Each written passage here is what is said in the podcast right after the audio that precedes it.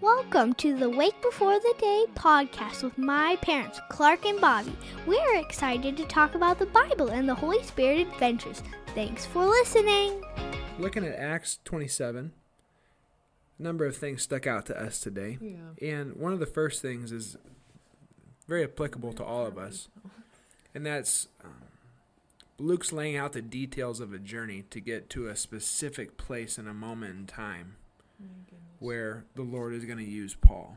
If you look at this, there's hardly a mention of God in this chapter. It's, it, it felt like I was reading Esther or Ruth, where it's like action packed. There's a ton going on, and it hardly mentions Jesus or God or uh, what what his plan is. You know, Paul has this encounter with an angel. We're going to talk about in a sec, but yeah, Paul's laying out, um, Luke's laying out all the details of the kinds of wind and the kinds of waves and how many people were on the boat, and just a mm-hmm. friendly reminder that God is with us in the journey, and he's he's usually trying to he's moving us to a specific place and time where he's going to use you, and he mm-hmm. uses you on the way, just like he used Paul. Mm-hmm. Right. So that's one of the interesting things about the way that Dr. Luke writes is it's just so detailed and um, and informate kind of like, hey, don't miss a step of this because all of these things are actually um, uh, specific and poignant to what we learn about uh, what God's doing here. And so that's actually something that stuck out. Um, are we going to jump in? Are we going to keep doing an overview? Keep, let's keep going. Let's go for it.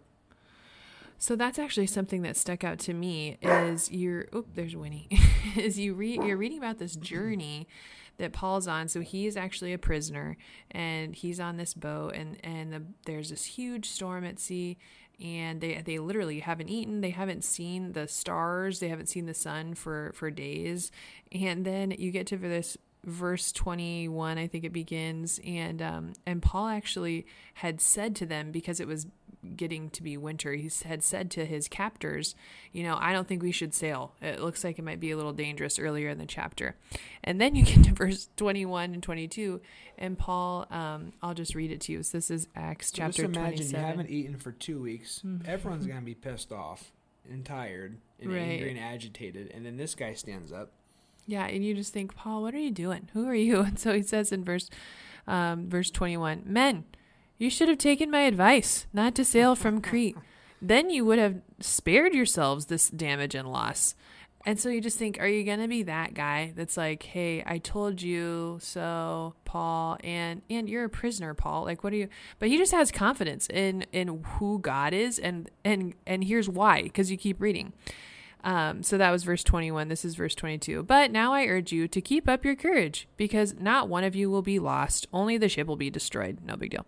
Last night, an angel of the God who I belong to and serve and who I serve stood beside me. And he said, Do not be afraid, Paul. You must stand trial before Caesar. And God has graciously given you the lives of all who sail with you. So keep up your courage, men. This is verse 25. For I have faith in God that it will happen just as he told me. Nevertheless, we must run aground on some island. so, so in this, it's interesting because we know God is a God of all comfort, but that doesn't really sound incredibly comforting. The angel, um, an angel of the Lord, comes to Paul and says, "Don't be afraid. You must stand trial before Caesar." And so, essentially, what's happening here is, um, is this angel is giving this message to Paul that's saying, um, don't, you don't have to worry about it because you actually need to make it to Rome. That's actually where we're going to use you. So you have to survive here because we have a plan for you somewhere else. And so we're not done with you. and so I know that message isn't really comforting, Yeah. but that's the truth about it. And It- that's, you're in that moment. You're like, I want, I want you to talk about taking these waves down a few feet. mm-hmm, Give me some sleep. How about some food? mm-hmm, Uh, instead, God's like, Nah. Just remember the bigger picture here when you're in the midst of your storm. Have courage in the storm because there's something much bigger happening. mm-hmm. You And gotta get to Rome. and so and so just a spoiler alert we're not going to actually debug or um, go through 28 with you because that's tomorrow's reading um, but what happens in chapter 28 is they so they make it through the weather the storm they actually shipwreck on an island they're not even sure what it is they discover the island is malta there's natives on the on the island that are kind to them but then paul gets bitten by a viper and you're supposed to just die but paul survives. anyway, and so there again, you see Paul, man, God's got a plan. God really needs you in Rome. So he's using you in Malta and he's using you in this storm because um, there's more for you to do in Rome. And so that's what happens. He makes it to Rome. But like Clark said, when you when you zoom in on this one puzzle that's going on, I think that's something um, that I've learned about myself just in in reading for uh, Acts 27 for today's reading is I just get so fixated on um, on the one puzzle piece. I, in my humanness, just get so distracted, fearful, worried, scared, concerned, overwhelmed with the one piece of the puzzle, the storm that I'm in. I haven't seen the sun in two days. I haven't seen stars in two days. I haven't eaten for a day or two, or more than that, the sailors were saying. And so, um, in that, I feel like the Lord's just reminding me in this chapter that it, that's one piece. That's mm-hmm. one piece of the puzzle. So please step back and and trust that I I know where all the puzzles belong and I know how to put them together and I actually have great purpose and plan yeah. in how the the the puzzle's supposed to look at the end. Yeah. And so. we're supposed to endure the journey. Because as you're reading, some of the other men on the ship want to cut a corner I love right. verse 29. I started laughing when I read it. And I don't really blame the guys, to be honest with you. It says, fearing that they would be dashed against the rocks, they dropped four anchors from the stern at daylight. In an attempt to escape from the ship, the sailors mm-hmm. dropped a lifeboat down into the sea, pretending they were going to lower some of the anchors from the bow. Uh, what are you doing? Yeah, Paul's like, "Wait, what are you guys doing over there?" Then they cut the the the cords and kick the life raft off to the sea and that's just ludicrous if you think about it. But um, that leads us to one of the things we learn about God, and He's calling for obedience. Mm. So there's no cutting mm-hmm. corners here. I'm calling you to obedience. Mm-hmm. I promised Paul that I would keep all of you alive. Right. But walk in obedience, walk mm-hmm. with integrity. And in the midst of all this craziness, Paul gives thanks to God. Verse 35. Mm. Uh, he says, after he had said this long speech, which he told everybody he was right, then they shouldn't have done this, and wait, they're all going to be saved. He took some bread and he gave thanks to God in front of all of them.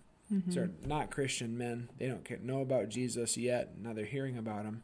Mm-hmm. And Paul's giving thanks to God. They haven't eaten in two weeks. Mm-hmm. They're about to die, they, they think. The waves are huge. And mm-hmm. here's Paul giving thanks. Mm-hmm. So another thing that stood, that stood out. Yeah. Also, a fun fact from the study Bible that I'm reading is that experienced sailors knew when they were approaching land, even if they couldn't see the land because of the sound of the waves and the way the waves cracked and broke, and the sense of smell changed. Mm-hmm, mm-hmm. So take that with you today. Mm-hmm. Cash that one at the bank. Mm-hmm. But as we wrap up today, uh, just two questions we ask ourselves often: What do we learn about God in this chapter? What do we learn about ourselves? Mm-hmm. When it comes to learning about God, remember He is with you in your journey. Yeah. Maybe you got a, a Rome destination. You have some kind of relational, vocational um, uh, goal, or maybe even a word from the Lord that you think you're you're, you're heading towards. Mm-hmm.